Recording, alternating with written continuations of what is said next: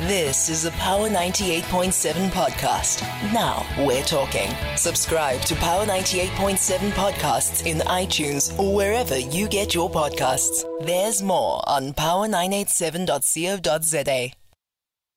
Let's go to Kenya first, and uh, where that's been uh, out widespread um, protest uh, in the country. Yesterday, police had to use tear gas uh, to disperse protesters who threw stones at them and blocked roads off uh, in various uh, parts of uh, uh, the country. Tuesday's protest came after opposition leader Raila Odinga called for a demonstration against President William Ruto's government over the high cost of living.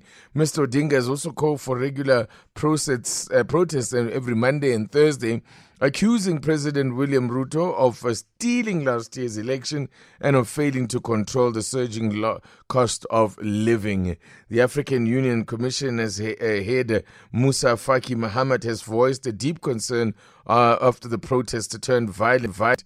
And uh, let's get more, though. We joined on the line by Kenyan journalist and blogger Daniel Ominde.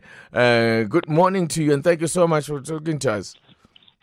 Good morning, and thank you for having me on the show. And just a clarification: the clarification, the protests happened on Monday, and like you rightly say, the protests are slated for Mondays and Thursdays. So we didn't have protests yesterday. Oh, okay. they happened on Monday. Okay, so um, just talk about the, um, the, the, the, the protests themselves. How widespread were they? Um, are, are, you? I don't know whether you you in Nairobi yourself, or um, if you can just tell us about the level of uh, just how big these protests were. So I am in Nairobi myself. Mm-hmm. The protests are um, are happening in uh, Nairobi and um, most of the cities um, in Western Kenya. They're happening in Nakuru. They're happening in Kisumu, which is the bedrock um, of uh, Raila Odinga's support, and also they're happening in other smaller towns um, around um, the Nyanza area or in the Western Kenya area, for for instance, for, if I can mm. call it that. And yeah. the protests have the first protest happened on the 20th. Uh, that was Monday, the 20th. And after that, um, Mr. Odinga announced that he was escalating the protest uh, to twice weekly. So now they'll be happening every Monday and every Thursday. And like you rightfully say, he is demanding for um, immediate action to be taken against um, the cost of living, which has been rising. But he also has two other demands. He's also demand, other than the cost of living, he's demanding um, for a real look into the 2022 elections, which he lost to Mr. Ruto. He wants um, the servers that were used in that election to be opened to an independent audit. And the third issue that he is raising with the government is with regards to the constitution of the new electoral commission. The electoral commission that um, went that handled the elections in 2020, three of the commissioners retired in January this year, and then the other four commissioners were first off as were, were, were forced out of office as mm. investigations were launched into their actions post the 2020 elections. And um, Three of them but, resigned yeah. um, ahead of that uh, inquiry, and one faced the inquiry and um, was deemed to be un, uh, unfit for to serve in a public office because of the actions taken um, during that time. So essentially, as we are now, we do not have an electoral commission. So the process of instituting a new electoral commission has been started, and mm. Mr. Odinga is claiming that that process is being single-handedly uh, run by the government. But, but let me just uh, just come in there, Daniel. Uh, just if I can just interrupt you. Sorry about that. where is this coming from? I mean, the, it, it, seems quite uh, uh why strange that Mister.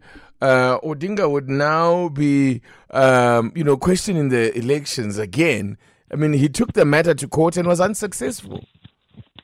Yeah, well, that's what everybody else thought that once this issue has been um, has gone to court and the court has made a determination because the constitution of Kenya, as it is, prescribes the Supreme Court petition as the only avenue through which an election can be changed, uh, can be challenged rather, and it gives very specific timelines in, in, in, in terms to the time in which such a challenge may take place.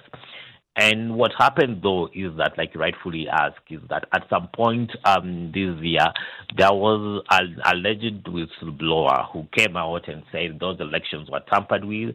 He had evidence and he claimed that Mr. Odinga had more than 8 million votes against Mr. Uh, Ruto's slightly below 6 million votes, and Mr. Odinga was the winner of that election. Well, those uh, claims have not been independently verified. We don't know the identity of the whistleblower involved. Um, some of the of the institutions, the NGOs that are involved um, or uh, made uh, well part of the claims, the people making these claims were actually involved in the original petition that Mr. Odinga filed in the High Court. Um, but be that as may, there is also the, the Kenyan election laws. The elections were not done electronically, so the server really didn't have really did have a very small role to play because how the Kenyan election is, is results are relayed in three in, in, in three processes. One, mm. the results the uh, law says that the results as declared in the polling stations are final. So what happens okay. at the polling station?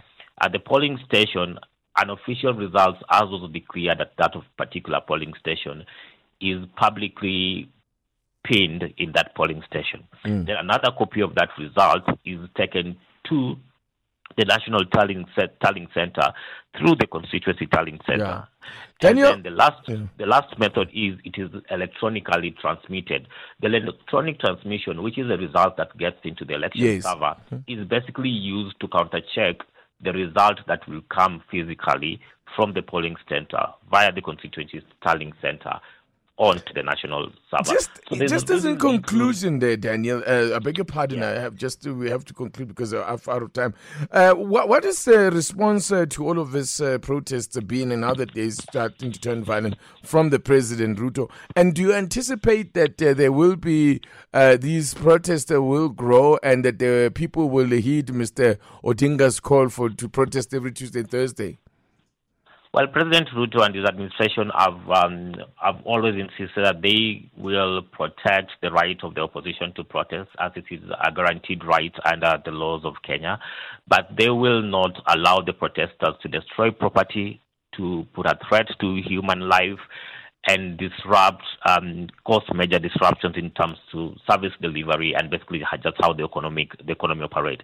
Last Monday, they say the country lost, the, the Nairobi alone lost up to two billion shillings with one day's protests. Um, yesterday's we don't know, but with with Tuesdays, with Monday's protests we don't know. But we also saw on Monday that the rhetorics that had been happening through um, some of the members of parliament allied to government right. had led to had led to the uh, invading of a farm owned by former President um, Uhuru Kenyatta.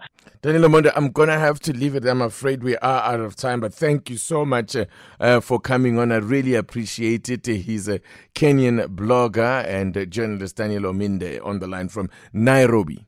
You've been listening to a Power 98.7 podcast. For more podcasts, visit power987.co.za or subscribe wherever you get your podcasts.